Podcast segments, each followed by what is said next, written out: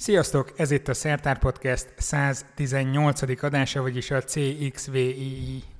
Azt hiszem, hogy nem gondoltam én ezt át elég alaposan annak idején, amikor úgy döntöttem, hogy római számokkal fogom majd jelölni az adásokat, de, de nagyon vicces lesz majd, amikor eljutunk a, a 490-ig, XD, stb. Hát reméljük, hogy ezt megérjük. Ezt az adást is, mint az eddigieket, az utóbbi időben a Görbebögre kávézóban vesszük fel. A görbebögre az a kávézó, ahol kávék és sütik mellett ördöglakatokkal és logikai játékokkal is játszottok, úgyhogy ha gondoljátok, próbáljátok ki, a Rökszilárd utca három szám alatt található ez a hely, egyébként pedig görbebögre kávézó.hu az internetes címük, úgyhogy nézzetek szét ott nyugodtan. És ennyi felvezető után euh, még egy rövid kis euh, inspiráció ahhoz, hogy a mai adást miért érdemes hallgatni. Egyrészt, mert visszatérünk egy régi-régi-régi rovattal, ami nagyon-nagyon megosztó volt, vagy gyűlölték az emberek, vagy imádták, ez pedig a hírkvíz, úgyhogy ez lesz majd az adás végén, tehát aki erre nem kíváncsi, akkor az majd nyugodtan kikapcsolhatja, aki pedig igen, azt szerintem alig fogja várni, hogy odaérjünk, mert hogy nagyon jó kérdésekkel készültem de akkor itt az idő, hogy megkérdezzem, hogy a vendég, a mai vendég milyen kérdésekkel készült, de mielőtt erre rátér, arra kérlek, hogy mutatkozz be. Sziasztok, én Pintér Bence vagyok, alapvetően közgazdász, illetve középfokon próbálok diákokat tanítgatni erre-arra. Cégeknek segítek ebben abban, ugye a diplomámban az van írva, vagy vállalkozásfejlesztés, mesterszakos közgazdász, és emellett pedig a Szertár Podcastben igyekszem vendégként helytállni, minél keményebb hírkvíz kérdésekkel idejönni, de egyébként az adást így beszélgettük, hogy mi is legyen itt, miről beszélgessünk itt a, ezen a röpke egy óra folyamán. Figyelj, én hátradőlök szerintem mindentől kezdve átadom neked a műsort, néha kérdez, meg aztán válaszolok valamit. Jó, jó, jó, ez egy nagyon jó ötlet egyébként. Szóval mi Bencével elég sokszor, hát elég sokszor az túlzás, de elég mélyen beszélgettünk a, a, gym, a gymbe összefutottunk. Igen, futottunk össze egyébként háromszor talán, vagy... Élőben, igen. Élőben, és elkezdtünk beszélgetni különböző témákról, ami nagyon erősen átfed olyan témákkal, amiket beszélgettünk már különböző szakértőkkel itt a podcastben is, részben munkaerőpiaci kérdésekkel kapcsolatban, meg ilyenek. Csak azt akartam mondani, hogy mielőtt nagyon rátérnék a munkaerőpiacra, meg itt az iskolákról beszélgetnénk, ugye van egy nagyon fontos pont, ahol össze van kapcsolva a felsőfokú oktatása középfokú oktatással, ez pedig a Energiakövet program, ahol ugye felsőfokú oktatásban résztvevő diákok tartanak órákat a középfokú oktatás részére. És ennek most volt héten az eredményhirdetése.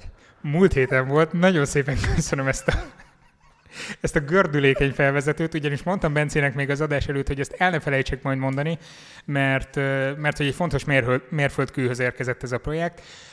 Én nagyon-nagyon büszke vagyok erre egyébként, hogy részt vehetek ebben a programban. Köszönöm szépen, hogy ezt így kiprovokáltad. Ugyanis az idén részt vettem a jelölteknek a kiválasztásában, tehát egyetemisták, egyetemi hallgatók jelentkezhettek, hogy középiskolákba menjenek el különböző energiahatékonysággal, energiatudatossággal kapcsolatos órákat tartani. Egyébként itt gyorsan térjünk rá szerintem a díjazottakra, mert roppant érdekes, hogy nem az van, hogy kiválasztottatok három pedagógust a két zsűritársaddal együtt, hanem a tudomány széles területét lefedik, és nagyon sokféle háttérrel érkeztek, ami majd, amikor indul szeptemberben a program a középiskolák részére, ugye a nyári tréningek után, már mint a nyertesek vesznek részt a nyári tréningen. Talán a saját... Nagyon készültél. és összesen beszéltünk. Úgy volt egyébként, hogy Laci rám írt a héten szerdán, hogy akkor vegyünk fel podcastot. Én mondtam, hogy ok, és visszaírt, hogy mi legyen a téma. Úgyhogy hoztam témát, és készültem is, nem csak úgy beültem ide. Visszatérve az energiakövetekre, azt a hallgatóknak vezesd már föl egy kicsit, hogy ők milyen területekről érkeztek, és, és miért láttátok jónak azt, hogy ennyire különböző háttérrel jönnek a fiatalok, mit, mit fognak tudni nyújtani ezáltal? Amiért nagyon örülünk, hogy nem csak tanárszakosok vannak, az az, hogy, hogy úgy, hogy különböző területekről érkeztek, egész biztos, hogy nem ugyanaz a sablonos megoldás lesz majd mindenkinél, hanem aki orvostan hallgatóként jön, az bele fogja vinni az egészségtudatosságot szerintem ugyanúgy a témák közé. Ezt azért nem tudom pontosan, mert még nem ültünk úgy össze velük, hogy, hogy végiggyúrjuk alapjaiban a, az óráikat, de valószínűleg ez ki fog domborodni. Van egy mérnök srác, aki, aki egész biztos, hogy ilyen épületgépészeti, meg mindenféle témákat bele fog venni, tehát a saját területéről ő valószínűleg nem, nem a közlekedéssel kapcsolatos kérdéseket fogja érinteni. Nagyon kíváncsi vagyok az ő, ő konkrét programjára. Ő egyébként egy eszméletlen jó animációs videót dobott össze gyorsan jelentkezésképpen, illetve van egy, egy tanárszakos is van közöttük, aki földrajz és latin szakos, ami már önmagában meglepő úgyhogy ő, ő megint csak a, a saját látásmódját fogja belevinni, és szerintem ettől jó, hogy, hogy a követek hitelesen tudják képviselni magukat is, mind a mellett, hogy egyébként az energiatudatosságra hívják fel a figyelmet. Na, ez tök szuper akkor. Ja, gyorsan elmondom egyébként, Duba Gergely, Fehér Anna és Kovács Réka azok, akik szeptembertől majd járják a sulikat, de tervezek majd velük videót is csinálni, úgyhogy... Na, ez tök jó. És gondolom a szertár.com-on lehet egy rövid leírást olvasni róluk, velük. És... Gondolod, igen, maradtam ki. Ott nézd, kattintsátok meg. Úgyhogy érdemes megnézni őket, meg persze a Mac-nek a honlapján, hogy mi minden van ezzel kapcsolatban.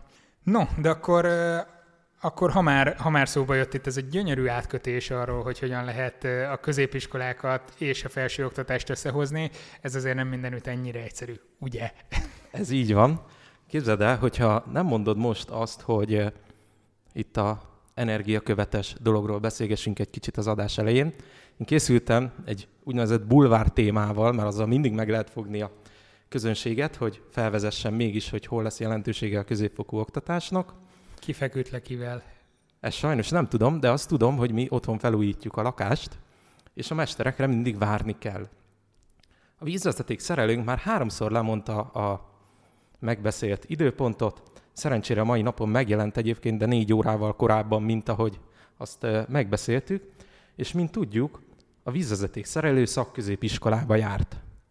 Na most a szakközépiskola az ugye most már mást jelent, mint három évvel ezelőtt, amikor is megtörtént a középfokú, középfokú oktatás reformációja, mondjuk így nagyon csúnya szóval. Persze, hiszen most már digitálisan átálltunk teljesen, az új korszellemben képezik a diákokat mindenütt, hogy fel tudják venni a versenyt akár a IoT által támasztott kihívásokkal szemben is, ugye? Például, de először tisztázzuk is le azt, hogy mi változott meg, mert akinek mondjuk nincs középfokú iskolába tanuló gyereke, vagy egyáltalán nincs is gyereke, esetleg még csak az általános iskolába jár, netán ti, kedves hallgatók, még általános iskolások vagytok.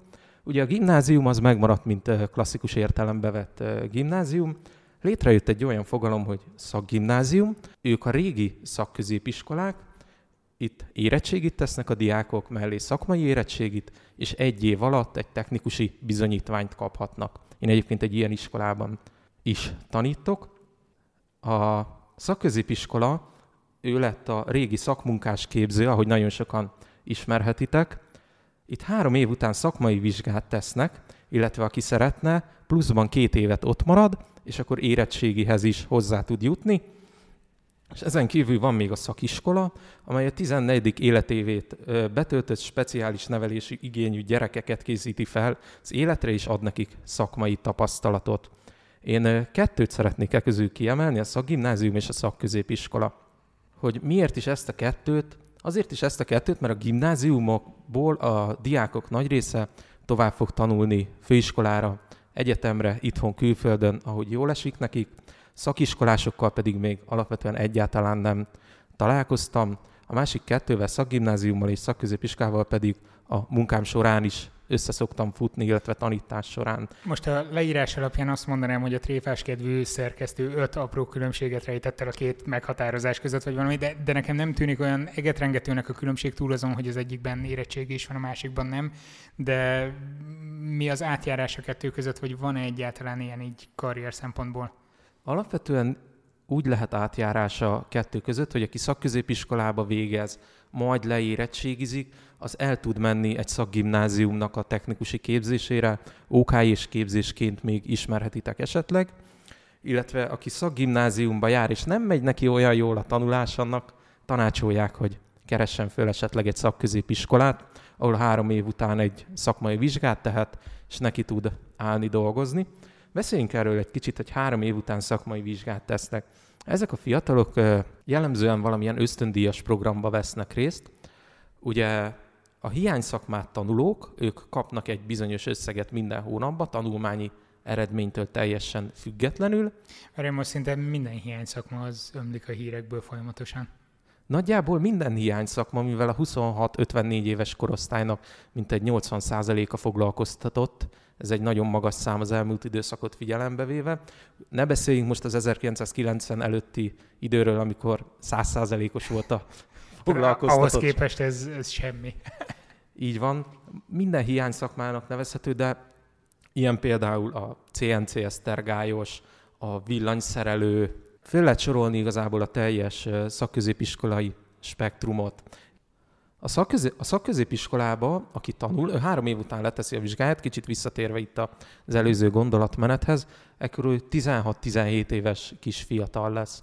És azt tapasztaljuk mi a munkaerőpiacon, hogy ő még annyira fiatal, és nem találkozott sehol azzal, hogy ténylegesen dolgozni, illetve itt az adásjegyzőbe föl van nekem még egy olyan írva, hogy a középiskolában ezek a diákok ilyen burokban élnek.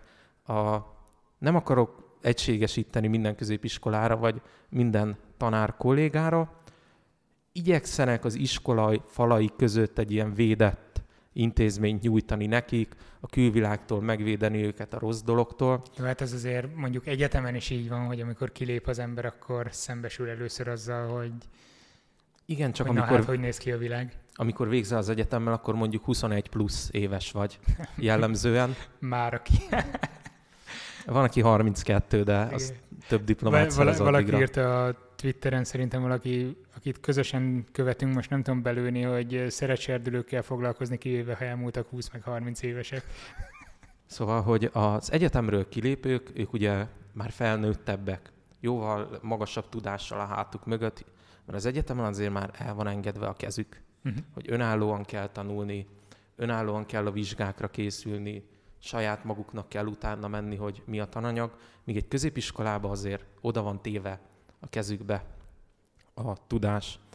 És ebből a szakközépiskolából és szakgimnáziumból kilépő gyerekek kapnak egyfajta valamilyen szakmai tudást jellemzően nagyon gyenge szakmai tudást Igen, kapnak. rá akartam kérdezni, külön csak vártam, hogy te magad mond ki. Nem akartam, hogy az legyen, hogy én így kihúzom belőled. Nem, nem kell belőlem kihúzni, mert ez, ez a valóság. Egy olyan szakmai tudást kapnak, amely mondjuk ezelőtt tíz évvel megállta volna a helyét. Az én általam oktatott tárgynak a tankönyvében szerepel egy ilyen mondat, hogy az önéletrajzot és az úgynevezett motivációs levelet postai ajánlott levélben érdemes feladni. Na most azért ezt érezzük, hogy 2018-ban ez egy, ez egy nagyon erős mondat, az úgynevezett retro korszakot idézi, vagy lehetünk hippik is, és akkor úgy döntünk, hogy ilyen módon adjuk fel az önéletrajzunkat. A tankönyvek, illetve az egész rendszernek a lassúsága miatt nagyon nehéz belevinni az újdonságokat a az oktatásban. Egyébként rengeteg... De a tanárok részéről mondjuk a hajlandóság megvan? Tehát olyan előfordul, hogy a tanár látja, hogy jó, oké, ez van a tankönyvben, azért felülírja? Igen, igen, szerencsére sok tanárban megvan ez a hajlandóság, viszont nagyon hamar frusztráltak lesznek a, a tanárkollégák sajnos. Ebbe a korábbi szertáradásokba már elhangzott például, hogy különböző pihentető rekreációs programokat csinálni a tanároknak, úgyhogy... Jó Sandival legutóbbi felvett adásunk, nem tudom, hanyadik volt pontosan, de Bence biztos tudja ezt is fejből. Nem, nem tudom fejből, de én itt azt a trükköt alkalmaznám. Ve, ve, vele és beszélgettünk a... úgy, hogy keressetek rá és hallgassátok meg. Vannak olyan kollégák, akik nagyon lelkesek, viszont uh, nekik jellemzően a lelkességből kifolyólag nagyon sok órája van egy-egy héten. Itt most arról beszélgetünk, hogy ilyen 160 óra fölötti hónapjaik vannak, amit ugye, hogyha leosztunk egy, bocsánat, 160 órát a, dolgozik a, a normál ember egy hónapba, és nekik ilyen 180-190 órás hónapjaik vannak.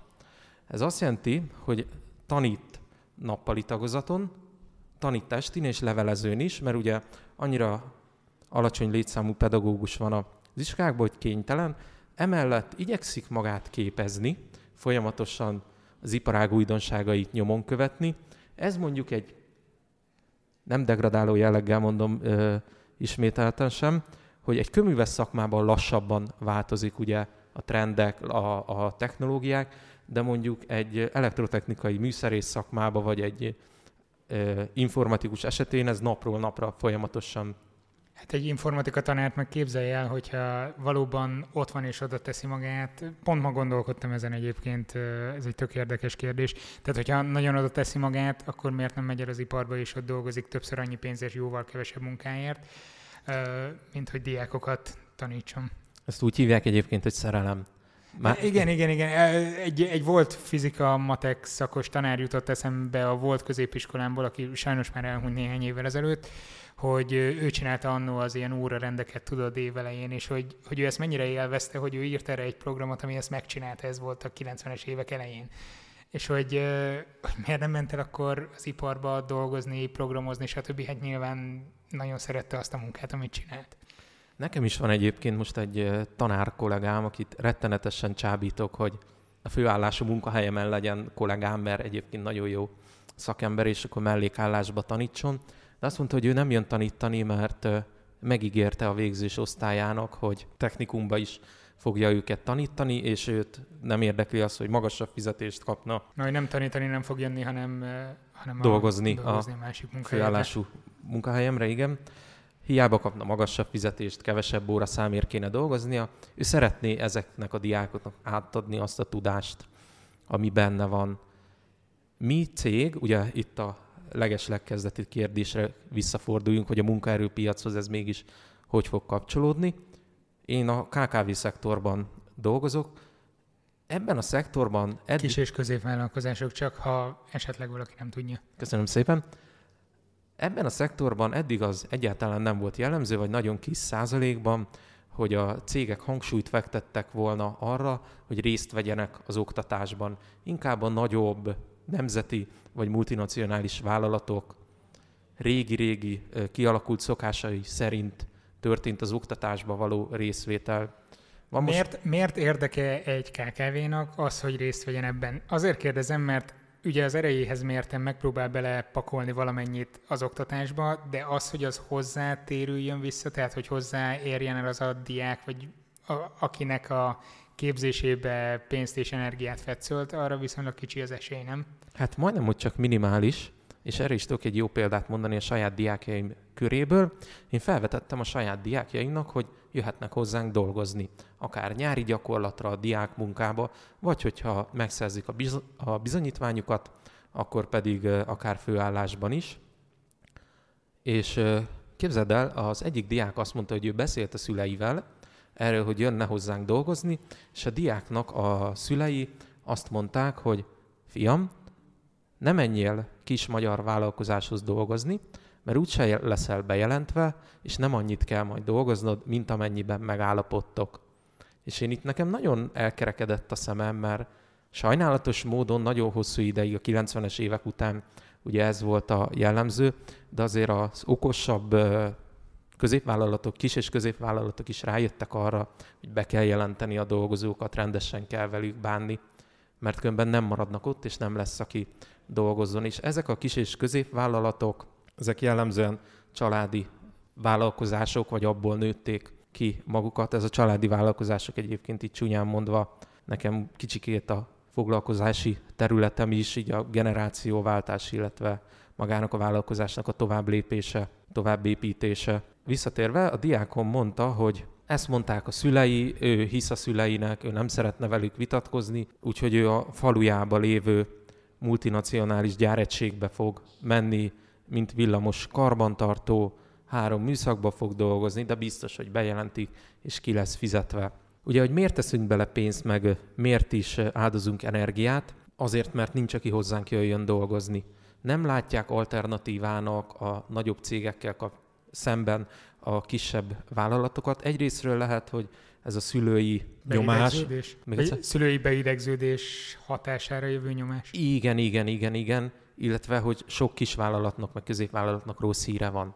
azért Igen, a ugyanakkor abba is gondolj bele, nem akarom őket védeni, vagy ez hülye szó, hogy védeni, mert nem védem őket. Tehát a nagyvállalatok beleölnek egy csomó pénzt különböző kampányokba, hogy magukhoz édesgessék magukat a, a munkavállalókat, hiszen akkor a hiány van, hogy nekik kellenek a legjobb szakemberek. Tehát ők azzal a nagy pénzzel, amit bele tudnak fetszölni a rendszerbe, szépen le tudják fölözni a javát a munkaerőnek, és a KKV-khoz esetleg ö, az alacsonyabban képzett vagy kevésbé motivált munkaerő fog eljutni, ha eljut.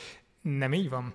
De így van, száz százalékban. E, azt el kell azért mondjam, hogy lehet, hogy magához ö, édesgeti a legjobb szakembereket a kampányaival, a juttatási feltételeivel, a fizetéseivel, egyéb kiegészítésekkel vagy munkakörnyezettel, viszont egy nagy vállalatnál jellemzően egy ember egyetlen dologgal tud csak foglalkozni. És vannak olyan nagyon-nagyon jó szakemberek, akik nem szeretnének egyetlen területre fókuszálni a munkahelyükön belül, hanem azt a tudást, amit ők megszereztek, szeretnék mindet használni, és szeretnének belelátni, mondjuk nézzünk egy kereskedelmi vállalkozást, ahol van nagykereskedelmi értékesítés, és történik kiskereskedelmi értékesítés is, és ez a jó szakember szeretné tudni, hogy mi kell a ki csak hobbiból foglalkozik ezzel a témával, és mire van szüksége a nagyvállalatoknak, mivel megvan az a szakmai tudás, hogy mind a két réteget kiszolgálja, és úgy érzi, hogy az ő agyi kapacitásai azok kiterjednek annyira, hogy ezt a széleskörű feladat spektrumot el tudja látni.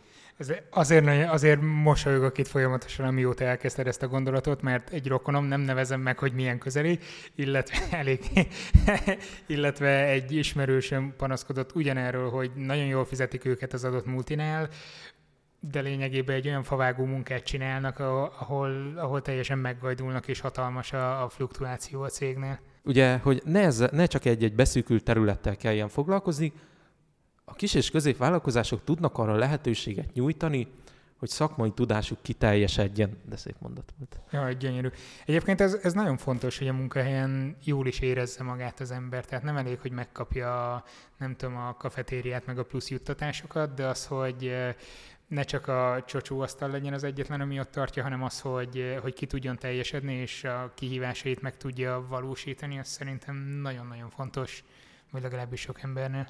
Igen, igen, igen. A másik, amit én még észrevettem, hogy a kis és középvállalatok kevésbé szigorúak a munkavállalóval szembe. Például, ha a munkavállaló azt mondja, hogy hát bocsi, nekem ma a gyereket iskolába kell vinnem, csak tízre jövök be.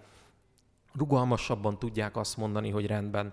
Egy nagy vállalatnál azért jellemzően szigorúbban ragaszkodnak a, a munkaidőhöz, ahhoz, hogy a szabadságot két hétre előre meg kell igényelni, és egyéb ilyen administratív dolgok, ami teljes mértékben érthető, mivel egy nagy létszámú ö, egységet sokkal precízebben kell üzemeltetni, mint egy kisebb egységet, és ebből kifolyólag a kisebb egységnek, kisvállalatnak jóval nagyobb rugalmassága van egy nagy vállalattal szemben. Azért azt is bele kell venni, hogy egy kisebb cégnek kevesebb a mozgástere is, mint anyagilag, mind szakmailag. Eljárunk mi is különböző konferenciákra, vagy részt veszünk különböző továbbképzéseken, de azért nem tudjuk azt megfizetni, hogy egy-egy továbbképző az csak a mi cégünkkel foglalkozzon. És itt jön be az, hogy nálunk például sokkal fontosabb az, hogy egyet dolgozunk, saját maga képezze magát, és mi erre igyekszünk motiválni. Ugye míg egy nagy vállalatnál lehet, hogy lecsesznek azért, vagy le van tiltva az internet, hogy ne internetezzél napközben, mi addig motiváljuk a dolgozókat, hogy menjél fel az internetre, olvasd el az új híreket, írj egy e-mailt a feleségednek közbe, vagy nézd meg Facebookon a szakmai csoportokba, miket írogatnak. Ezáltal ők Hát- úgy érzik, hogy ez egy laza munkahely lesz. Az egyik ismerősöm, tehát nem a, nem a rokonom, hanem a, a másik panaszkodó ismerősöm, az mondta, hogy ö, neki most volt egy ilyen personal development ö, időszak, tehát ilyen személyi fejlődés időszak, ami nagyjából azzal egyenértékű, hogy behívták, lecseszték, hogy nem úgy dolgozik, ahogy, ahogy ők szeretnék, úgyhogy emberelje meg magát, aztán meglátják az időszak végére, hogy mi lesz. Úgyhogy felmondott. A klasszikus vicc, ugye mióta dolgozik a vállalatunknál? Amióta megfenyegettek, hogy kirúgnak. Ja. Viszont visszatérhetünk egy picit a diákokra, mert ott, ott egy kérdés nagyon bennem ragadt, amikor mondod, hogy 16 évesen kikerülnek a mm, szakiskola, szakiskolából, szak, Szakközépiskola. Szakközépiskolából. Mennyire jellemző az, hogy felkészületlenek emiatt a burokból való kilépés miatt, és mondjuk kihasználják őket? Most nem a, a nem szándékos kihasználásra gondolok, hanem nincs meg az a tapasztalatuk, hogy, hogy hogyan tudják érvényesíteni a, a saját érdekeiket mondjuk a munkaerőpiacon. Ez egy tökre jó kérdés, köszönöm szépen. Semennyire nem tudják érvényesíteni, mert fogalmuk nincs arról, hogy mik a kötelezettségeik és mik a jogaik, így így röviden összefoglalva. Vannak erre irányuló tantárgyak, órák az iskolában. Én is tanítok nekik egyébként munkajogot. De annyira kevés idő van, hogy nagyon-nagyon minimálisan tudunk csak belemenni. Itt megint az jön, hogy ők abból táplálkoznak, amit otthonról hoznak. Az iskolai felkészítés egy nagyon-nagyon pici szeletet fog abból kivenni, hogy hogy tudnak majd helytállni, nem úgy a munkahelyükön, hogy szakmailag, mert hogyha ő egy érdeklődő diák, aki szeretné ezt a villanyszerelő szakmát csinálni, akkor jó villanyszerelő lesz. De neki sokszor fogalma nincs arról, hogy a munkaszerződést írásba kötjük csak meg, a munkaszerződést köthetjük határozatlan időre, nem kötelező minimál bérre bejelenteni valakit, hanem be lehet annyira is, amennyit keres igazából. Nincsenek nagyon tisztában a minimálbérnek a mértékével, vagy esetleg azzal, hogy mennyit dolgozhatnak egy nap. Ezek, ezeken szerinted mi az, amit tud segíteni? Ha, ha most be kéne csuknod a szemed, és, és a te kezedben lenne mondjuk az oktatási rendszer megreformálása, és keresztül is lehetne vinni, mi az, ahol te változtatnál? Én nem biztos, hogy a suliban kezdeném el ezt a dolgot, vagy, vagy nem tudom. Tehát, a mondatod vége volt a legjobb, hogy nem a suliban kezdenéd el a, a dolgot. A vállalatoknak kell nyújtani segítséget abba, mert mondjuk meg, legyünk a villanyszerelős példánál, szerintem az lesz a, a lehető legegyszerűbb, meg azért is, mert otthon villanyt szereltem, és ki van esve a konnektor, és azt vissza kellett raknom. Úgy néz ki, hogy van egy fővállalkozó, van egy vállalkozó, nevezzük simán vállalkozónak, akinek van egy brigádja, mondjuk egy négy emberből álló villanyszerelő brigádja van, sok munkája van, fel tud venni újabb dolgozókat. Ő úgy dönt, hogy iskolából frissen kilépett fiatalembert fog felvenni hozzá dolgozni, de nagyon sokszor... Öt év tapasztalattal. Öt év tapasztalattal, igen. De nagyon sokszor ő maga sincsen tisztában a munkajogi formákkal, hogy mit is kell csinálni, amikor ő fölvesz. Mert majd a könyvelő megcsinálja, majd aláírjuk a papírt, stb. Adnék egy ilyen kis segédletet a munkaadóknak, főleg a kicsiknek, és az nem segédlet, hogy fönn van a internetes honlapon a NAV-nál, mert azt nem fogja tudni megnézni, mert ő egész nap kalapál, furvés, vezetéket köt össze. Plusz keres meg onnan. Így van, így van. Hanem igenis egy kézzelfogható dolgot, mert ezekben a szakmákban sokkal nagyobb presztízse van annak, aki nyomtatva meg tudja fogni. Nem kell minden részletbe belemenni, de egy néhány oldalban, és tényleg csak néhány oldalban életszerű példákkal leírni azt, hogy Mégis mit kell akkor tenni, ha egy új dolgozót felveszek? Vagy mennyit dolgozhatok egy héten?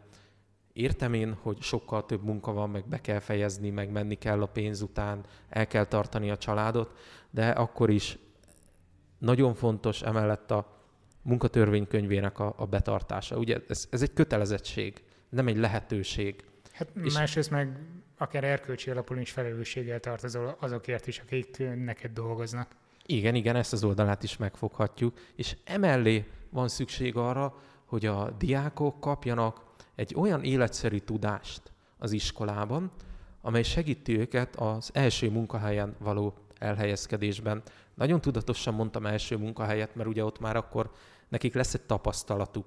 És itt lenne az fontos, hogy aki ezt a tárgyat tanítja nekik, az legyen felkészült folyamatosan a jogszabályi változásokból ne vegye elő a tavaly előtti tankönyvet, vagy vagy saját... elő, csak építsen rá. Igen, vagy a saját tapasztalatából mondjon el dolgokat, hanem igenis képezze magát, és a, amellett, hogy a szakmai tárgyakban már nagyon sok esetben megjelennek olyan oktatók, akik az iparból érkeznek, itt az iparból érkeznek kifejezést, arra használom, hogy a versenyszférában dolgoznak és folyamatosan találkoznak az újdonságokkal, hogy ezeket a tárgyakat, ilyen közismereti tárgyakat nevezzük, most tudom, hogy ez a magyar történelem, de ezt is vegyük most ide, olyan emberek tanítják, akik mondjuk humán erőforrás szakemberek, és csinálnak állásinterjúztatást, találkoznak sok önéletrajzal, mellette tisztában vannak azzal, hogy mik is a foglalkoztatásnak a feltételei. Ez egy borzasztó hosszú folyamat, de nem szabad föladni, én azt mondom, mert, mert van remény azért, csak el kell mondani a diákoknak, hogy mégis merre induljon egyáltalán el, vagy hogyha segítség kell neki, akkor hova forduljon. Ha, ha most lenne egy diák, ugyan megnéztem nagyjából, hogy kik hallgatják a podcasteket a különböző visszajelzések alapján, és túlnyomó részt azért nem középiskolás diákok, de ha van középiskolás ismerősötök, vagy középiskolásként hallgatjátok ezt az adást, ha a diák maga bizonytalan, hova fordulhat ma szerinted, vagy mi, mi az, amit tudsz neki tanácsolni? Első körben mindenképpen keresse meg az iskolájában azt a tanárt, aki ezt a tárgyat tanítja, és, és bátran menjetek oda a tanárokhoz, kérdezzetek tőlük, mert ő lehet, hogy mérgesnek látszik, de igazából szeret titeket. Igazából csak frusztrált, mert mint tudjuk 180 hány órát dolgozik egy hónapban. Igen, igen, igen, de, de ő szeret, alapvetően szeret.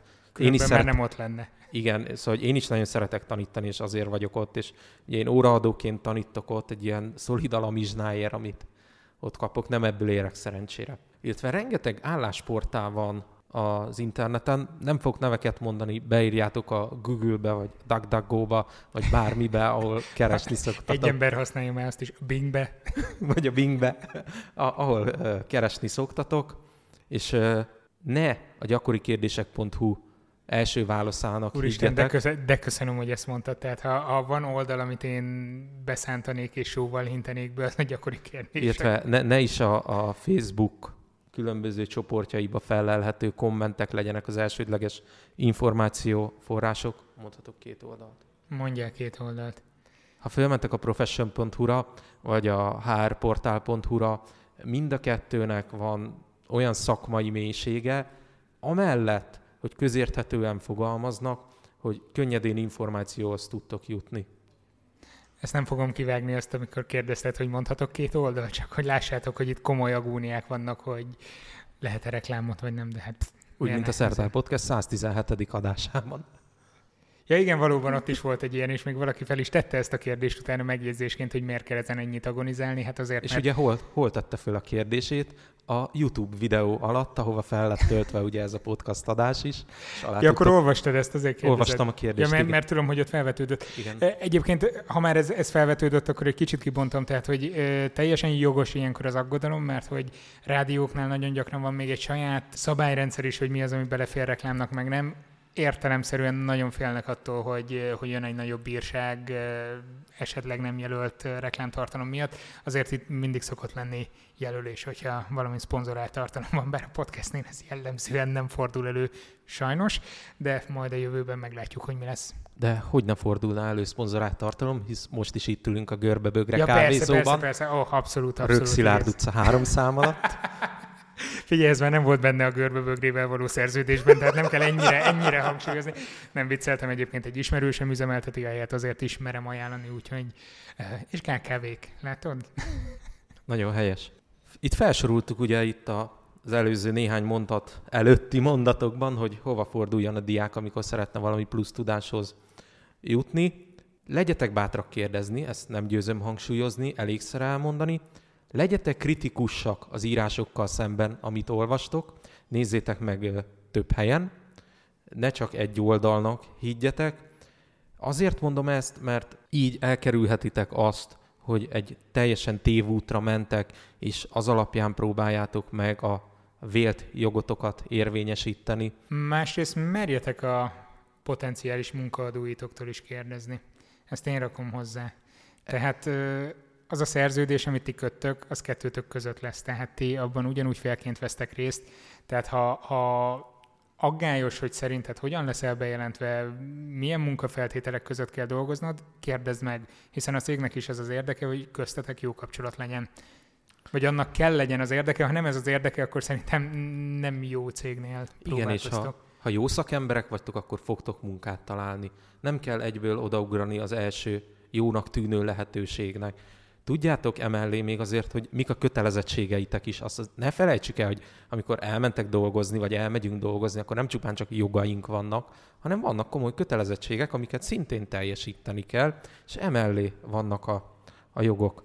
Odébb beveszhetünk egy kicsit? Persze, elvezzünk nyugodtan. Erről a témáról? Te, te is nagyon gördülékeny átkötéseket tudsz, tudsz csinálni. Az és energiakövetes, témánk, az energiakövetes, az teljesen jó volt, az nagyon jó volt, volt. Igen. Ugye beszélgettünk arról, hogy az iskolába való képzés során is kapnak munkajogi, munkaerőpiaci, álláskeresési ismereteket. Emellé én még nagyon-nagyon fontosnak tartanám azt, hogy kapjanak gazdasági, vállalkozási ismereteket, és úgy kapják meg ezeket az ismereteket, mint hogyha ezek valós tudás lennének. Nekem például van egy feladatom a tanítványaim között, hogy ki kell találniuk egy vállalkozást, és három oldalba összefoglalni. És itt mindenki azt hiszi, hogy egy tökéletes vállalkozást ki kell találni. Én nagyon nem várom el, hogy egy tökéletes vállalkozást találjanak ki. Azt várom el tőlük, hogy tudjanak egy folyamatba gondolkodni, hogy elkezdjük az elején, leülünk a komákkal, hogy akkor mi szeretnénk egy informatikai vállalkozást indítani, rendszergazdák leszünk felhő alapú szolgáltatásba, hogy indítjuk el, miként építjük fel a céget, és hova fogunk öt év múlva eljutni, és tökre szuper ötletek szoktak születni ezen prezentációk során, mert ezt elő is kell adni. A diákok nagyon ritkán találkoznak szóbeli felelettel, mert sokkal egyszerűbb egy dolgozatot iratni, hogy javítunk dolgozatot, feldobjuk, ami fennmarad az asztalon, az kettes, ami leesik, az megbukott. Jó eséllyel nem így. Ugye a legtöbb dolgozat, ami, amit uh, iratnak, az sajnos olyan, hogy tíz éve ugyanaz a dolgozat van, már a tizennegyedik generáció az, aki találkozik ezekkel a kérdésekkel, mindenki fejből tudja a válaszokat. Nagyon-nagyon hiányzik a szóbeli felelet, a szóbeli kifejező készség a mai diákokból, ez annyira rossz mondat, hogy még én is szégyellem egy kicsit, mert nem gyakorolják, nem hiányzik belőlük a gyakorlási lehetőségük. Persze egy állásinterjún nem az lesz, hogy elétolnak egy tesztet, hogy, hogy x be, hogy melyik a helyes. De, hanem... elétolnak egy tesztet. Igen? Igen, nálunk is van teszt például a felvétel. De van szóbeli része is. De a... van szóbeli része is. Összefüggő mondatokban egy érettségizett fiatalnak egy három-öt percet magáról igenis illik tudni beszélni. Igaz, én eddig életemben két állásinterjún voltam, és hány államvizsgán? Azon többen, de nem tudom, hogy mi számít annak, úgyhogy, eh, úgyhogy abból volt jó sok. Viszont mindegyik csak szóbeli volt, úgyhogy nem kellett megfelelnem így külön írásbeli teszteknek.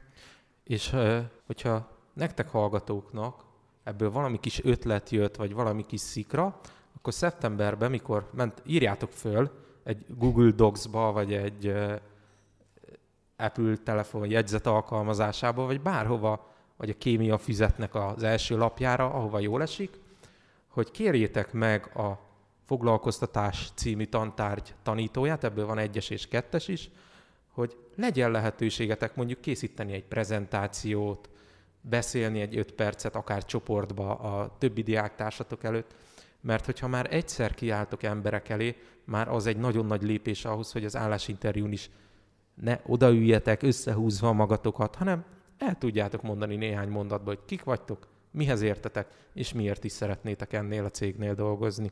Ezek nagyon fontosak. Én részt veszek több programban is, ahol egyetemistáknak vagy középiskolásoknak ö, tartunk ilyen lehetőségeket, és rengeteg egy, egy-egy alkalom után is, vagy egy-egy nap után is nagyon pozitív visszajelzéseik vannak, hogy ez tök jó volt, tök hasznos. No, de akkor legyen még egy gördülékeny átkötés. Következzék a hírkvíz? Következzen a hírkvíz? Következzen a jó, hírkvíz. Hát köszönöm szépen, hogy megosztottad ezeket. Ide jó lenne berakni egy ilyen szignált, ami elválasztja ezt a kettőt Aha. egymástól. Trrr, következik a hírkvíz. Aki esetleg később kapcsolódott be az adás folyamban, régen volt egy hagyományunk a Szertár Podcastben, hogy az akkori műsorvezető társammal, Habcival minden héten két aktuális hírből készültünk fel, és quiz formájában dolgoztuk fel ezeket, hogy kíváncsiak voltunk arra, hogy a másik vajon hogyan fejezné be ezeket a híreket, és Bence most arra vállalkozott, hogy, hogy készül quiz kérdésekkel. Készültem, és, és nem is akárhogyan, elég sok időt belefektettem a hírkvíz kérdéseknek a felkutatásában, és nagyon izgultam, mert uh, tudom, hogy mely oldalakról szedtem a híreket, és azt is tudom, hogy ez, ezeket az oldalakat nem csak én szoktam olvasni. Én, én április 10-e óta nem megyek bele az okokba, nem nagyon nézek híreket. Abból az is következik, hogy nem csak a közéleti témákról maradok le, hál' Istennek, nem így is jutnak hozzám eleget, de, de néha olyan hírekről is, ami, ami egyébként meg lehet, hogy érdekelne. De most egy kicsit beleástam magam. Úgyhogy, úgyhogy jó eséllyel nem ismerem azokat, amiket kérdeztél. Mhm. Az első kérdésem egy évfordulós kérdés lesz. Kerek 70 éve épült az első kizárólag napenergiával fűtött ház. És ennek kapcsán készültem egy kérdése. Ugye azt tudjuk, hogy az építészet során azért nagyon-nagyon régóta foglalkozik azzal az ember, hogy hogy tájolja a házat, hogy lesz a legjobb a hőtartása, tényleg hogy melegíti legjobban a nap. 70 éve? És 70 évvel ezelőtt készítettek egy olyan házat, amit kizárólag napenergiával fűtöttek. Az egyenlítő mentén? Valahol. Nem, ezt az Egyesült Államokban építették, viszonylag északon.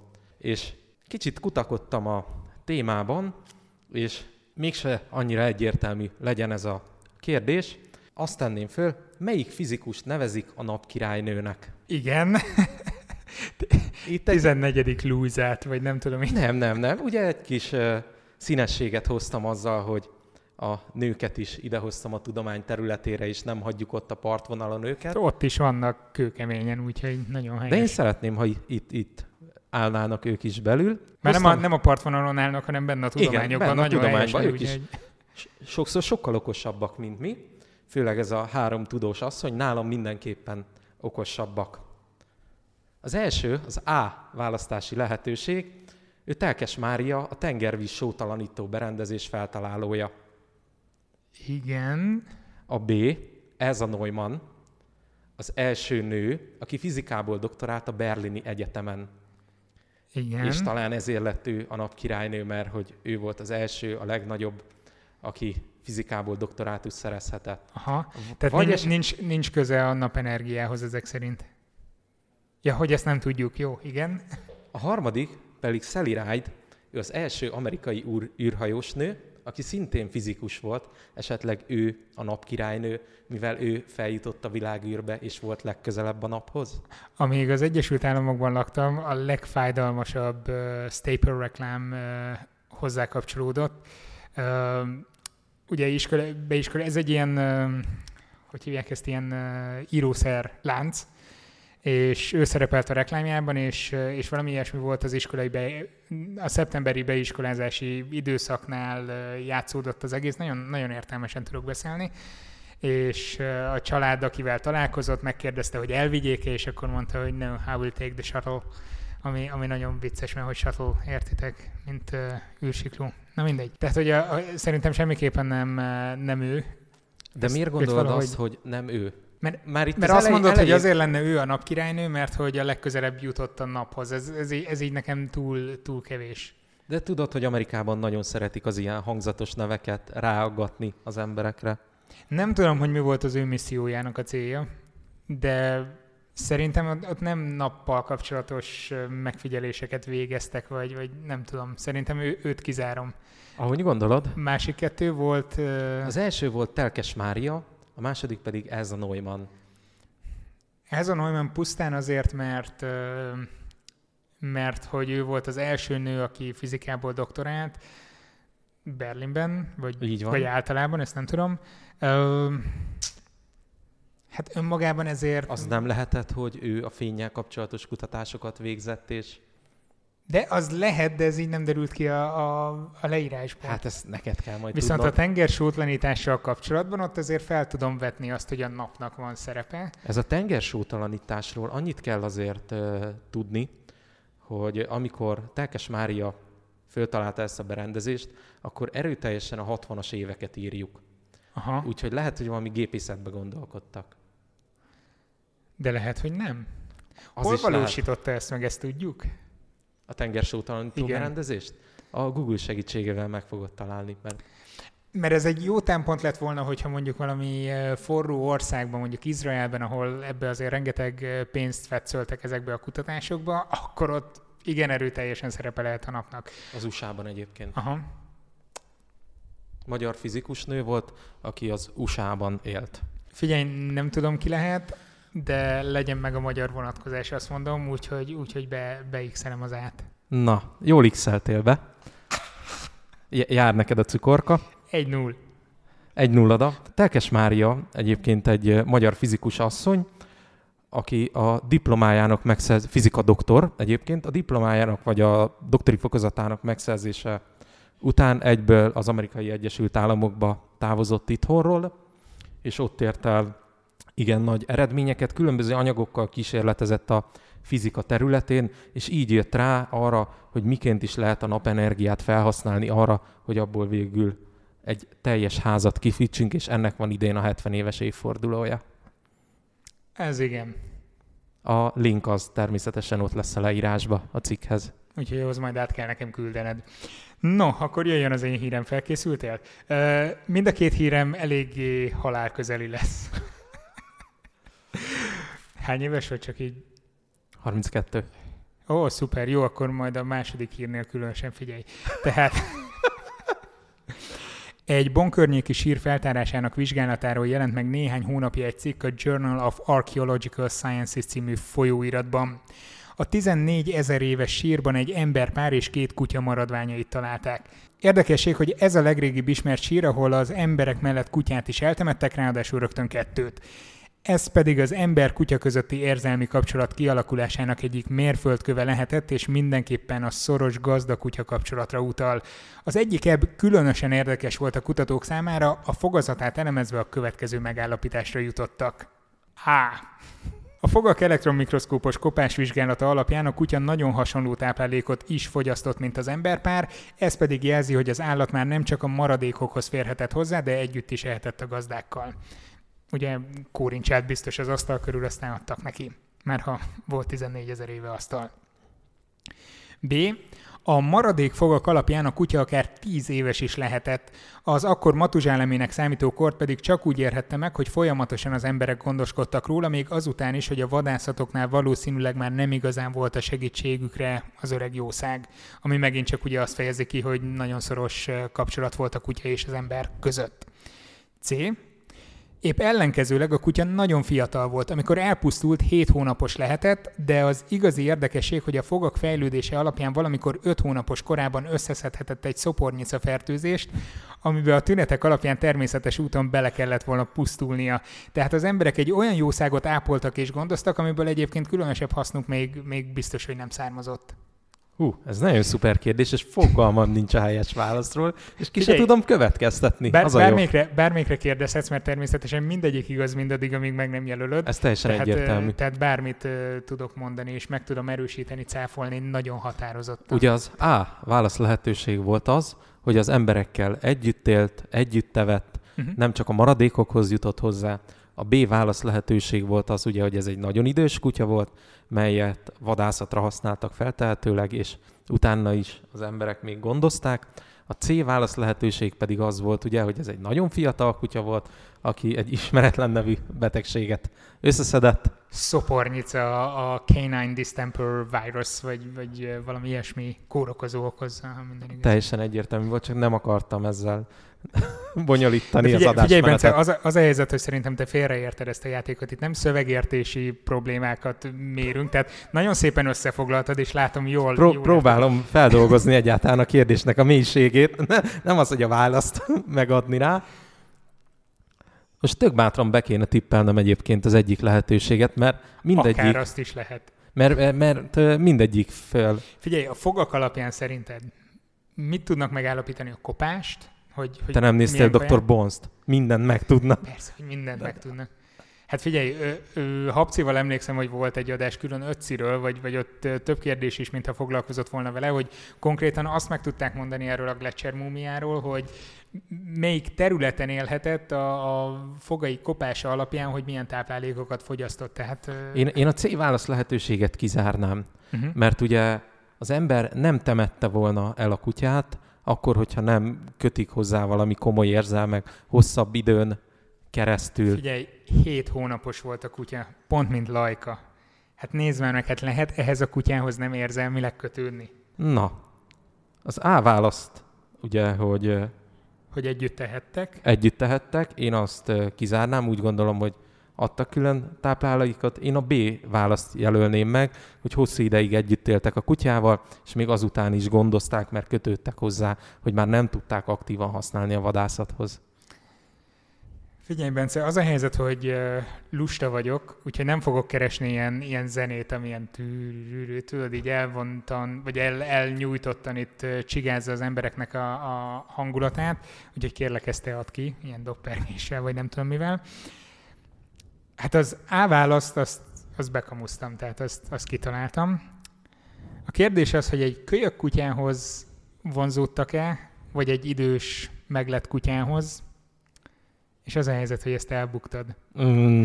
Az, az igazi érdekessége az volt ennek a, az egésznek, hogy úgy gondoztak egy kölyök kutyát feltételezhetően a leletek alapján, hogy abból még tényleg semmilyen hasznuk nem származhatott. Tehát itt már bizonyíték volt arra, hogy volt olyan szoros a kutya-ember kapcsolat, hogy igenis elkezdték gondozni azt a beteg utódot, vagy beteg kutya kölyköt, pusztán szeretetből, vagy netán számítóak voltak, és remélték, hogy majd megerősödve egy jó vadász. És ez ugye oda jutott napjainkra, hogy már külön tanszéke van az eltén a kutyákkal foglalkozásnak. Nagyon helyesen egyébként, mert hogy tőlük is jönnek mindenféle hasonló érdekességek. Egyébként lehet, hogy foglalkoztak ezzel, ezzel a témával is. Uh, minden esetre azt nem tudom mondjuk, hogy, hogy hogyan haltak meg maguk az emberek, mert nyilván akkor temették el őket feltételezhetően, amikor, amikor meghaltak, és úgy került melléjük a két kutya. Azt se tudom, hogy a két kutya véletlenül pont akkor hunyt el, mint a két ember. Erős a gyanúm, hogy ott valami rituális dolog lehetett, de ezt nem tudom. Na jó, egy null ide. Öröm ilyenkor műsort vezetni. Jöhet a, jöhet a te következő kérdésed. És így szeretném buzdítani a következő vendégeket. Készüljetek nyugodtan kérdéssel, van esélyetek, hogy nyerjetek, és boldogan emelt fővel fogtok majd távozni. Úgyhogy jöjjön az én második kérdésem. Na hajrá! Ez egy ilyen brit tudósok-szerű kérdés lesz. Az enyém is a következő. Amit a sciencealert.com-ról vettem, ez egy hétfői hír. A nyilvános WC-kben igen sok fertőzést szedhetünk össze. De A igaz, B nem igaz. Ez ellen ugye folyamatosan próbálunk tenni valamit. A nyilvános illemhelyek mely része az, amely leginkább fertőzés veszélyes ránk? Ó, na ez jó, ez tetszik. Az első, az ülőke. Aha. Amire ráülünk, ugye. Ezért is lebegtetjük magunkat az ülőke fölött, melyel elég nagy veszélynek tesszük ki magunkat, mivel könnyedén összeszedhetünk egy hólyagfertőzést, illetve nagyon előnytelen helyzetbe történik a toalett használata, mivel számos izmunk megfeszül. Magyarul ez nem egy helyes dolog, de mégis így összeszedhetünk igen sok fertőzést. Aha. Ez az A lehetőség. Ma, ugye nem cselekszünk helyesen, de mégis fertőzéshez jutunk.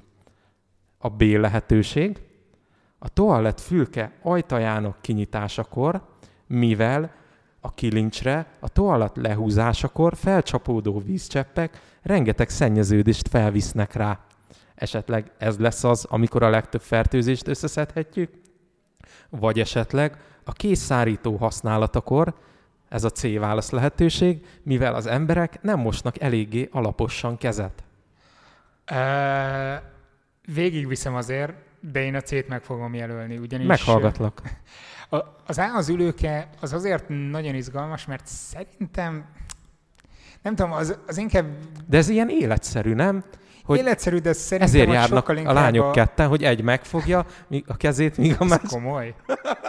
Milyen visznek szokták mondani. Ezt nem hallottam eddig. Írjátok meg, hogy miért, lány, miért járnak a lányok mindig ketten WC-re. Tehát, hogy ez, ez érdekel ez a kérdés. ez, ez az elmélet, ezzel még nem találkoztam eddig. De ez szerintem inkább egy, inkább egy sztereotípia, hogy ott a WC, oda kerül minden trutymó, és azzal érintkezünk, tehát attól kell legjobban tartani. Ugyanakkor, amikor mondtad, hogy a felcseppenő vagy felfröccsenő vízcseppek, amikor lehúzod a WC-t, valószínűleg az ülőkére több kerül, mint a kilincsre, mert hogy közelebb van magához a fröccsenésnek a forrásához, tehát gondolom ez is ilyen négyzetet, négyzetesen fordítottan arányos szórás fog mutatni. Ugyanakkor, amikor mondtad a készszárítót, ott beugrott az, hogy hogy nagyon-nagyon régen, mintha hallottam valamit arról, hogy a készszerító azért rossz, mert alárakod a kezedet, és nagyon apró cseppekben szórja szanaszét a, a cuccot, ami rajta van, és ez valószínűleg azért lehetett aggasztó annak idején, amikor ezt olvastam, mert hogy ezzel nagyon sok baktérium és, és mindenféle egyéb uh, truttyis uh, szanaszét megy hogy rosszul mosnak, és azt meg teljesen elképzelhetőnek tartom, hogy rosszul mosnak kezet az emberek. Tehát bemész kicsit, bevizezed, azzal éppen még egy ideálisabb nedves feltétel rendszert teremtesz ott a mindenféle baciknak. Úgyhogy ezt reálisnak tartom. Olyan szempontból talán nem, hogyha az lefröccsen, akkor az, azok a cuccok oda kerülnek a padlóra, meg mindenhova, ahol aztán nem fogod felnyalogatni. Most de... mondod, hogy oda kerülnek mindenhova. Hát de nem rád, tehát hogy, hogy bemész, az ott Mindenhova. van a falon, nem, hogy hogyan jutsz Mindenütt ott vannak a baktériumok egy nyilvános WC-ben. Így van az, amikor határozottan elindulok, aztán elbizonytalanítom saját magamat. Lehet, hogy az ülőke. De az is lehet, hogy a fülkehajtó. Bármelyik helyes válasz lehet, mert ugye úgy kezdtem az egész kérdésfeltevést. Nem fülkehajtó, az... az... Hm. Smafu? A fülkehajtó a smafu, fülkehajtóra nem, nem ülünk fel. E, ez mondjuk megnyugtató. az ülőkére viszont felülünk. Az a baj, hogy én azt a pillanatot nem látom, azt a kontaktot, amikor te a fertőzési forrással érintkeznél. Tehát, hogy Folyamatosan érintkezel a fertőzési forrással, mert ugye ahogy beléptél, már a levegő is tele van mindenféle ez mondjuk dologgal. Ez. Itt Most nem tudom ki... neked miért érdeket, hogy én több pontot kapjak, de vagy így akarsz el, eltéríteni? Mind a kettő előfordul. Hát lehet, hogy azt szeretem, ha te nyered meg a hírkvizeket. Én, én megjelölöm a, a készszárítót. Mm. Hát nem. Kérlek szépen, a toalett fülke ajtajának Ezt kinyitásakor kerül legtöbb fertőzés a kezünkre, vagy arra a testrészünkre, amelyel kinyitjuk a toalettajtót. Most nem tudom, miért csodálkozom, amikor, amikor kizártam már magamban a, a készszárítót, de azért mégis megjelölt, ez egy nagyon fura érzés, igen.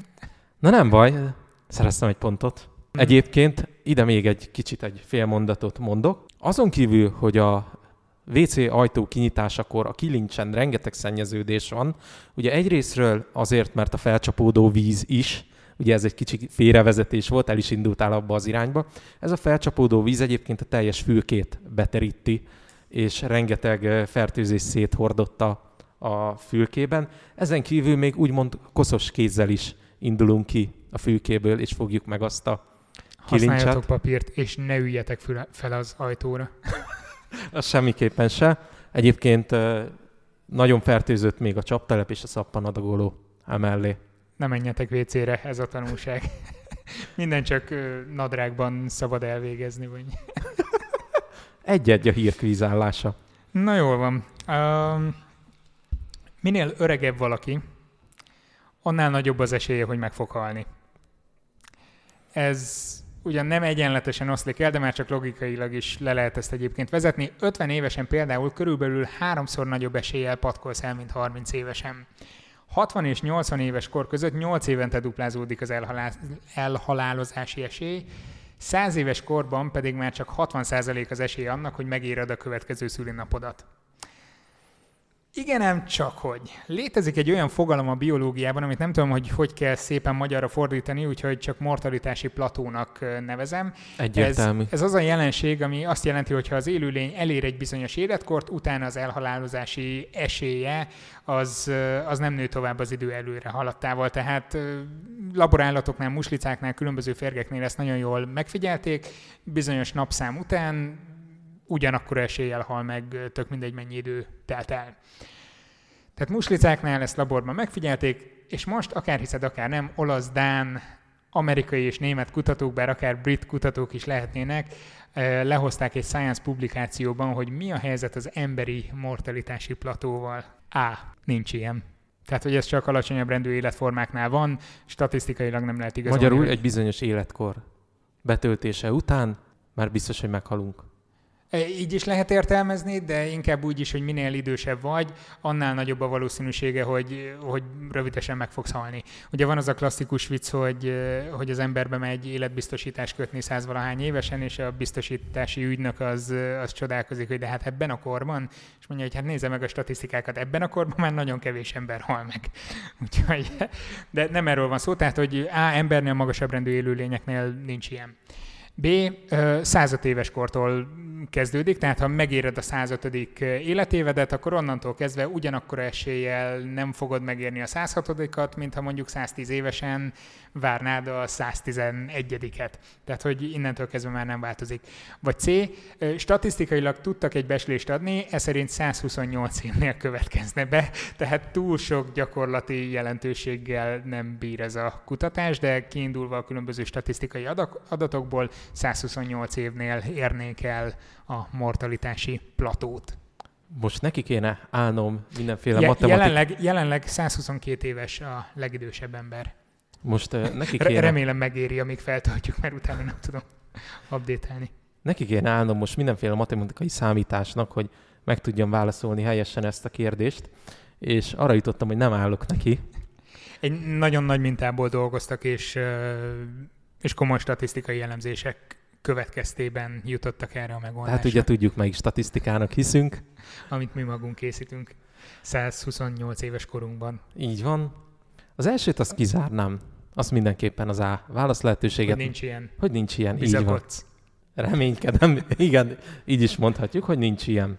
A második és a harmadik, a B és C lehetőség az azért tűnik jónak, mert ugye mondtad azt, hogy egy bizonyos életkor fölött hányszorosan nő az esélye, hogy az ember megéli, vagy nem fogja megélni a következő életciklusát. A kérdés akkor ezek szerint az, hogy ez egy reálisan elérhető életkor, tehát azért 105 évesen még élnek emberek időnként, Igen? tehát akkor onnantól kezdve neki ugyanakkor esélye van, mint egy 106 évesnek, vagy 107 évesnek akár. Az kéne. Vagy egy irreális dolog, amit csak statisztikai becsléssel tudtak, uh, tudtak megjósolni, hogy 128 éves kor környékén lenne ez a mortalitási plató, amit ugye...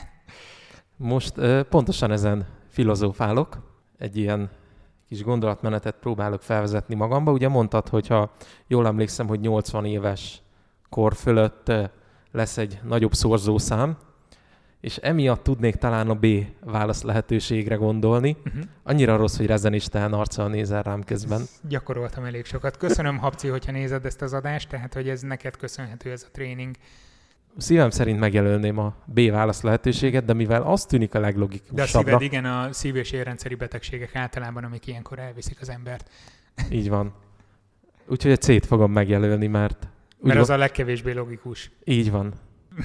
Próbálom követni a gondolatmenetedet. Azért nem jelölöm meg a, a B-t, mert az tök egyértelműnek Mert tűnik. én se jelöltem meg nálad a B-t, holott az lett volna, és akkor lehet, hogy nálam... Bármi előfordulhat, de ugye még nem tudunk abba semmiféle dolgot kimutatni, hogy jellemzően melyik betűjelet jelöljük a helyes válasznak a kérdéseink során.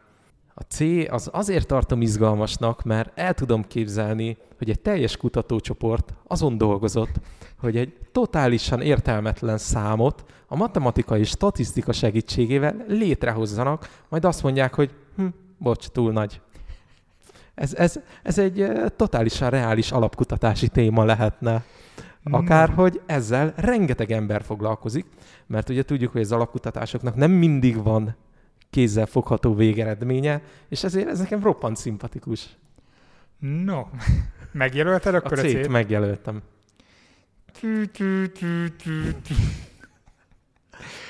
Embernél is létezik, tehát az A az, az nem, nem jó, és 105 éves kornál mm.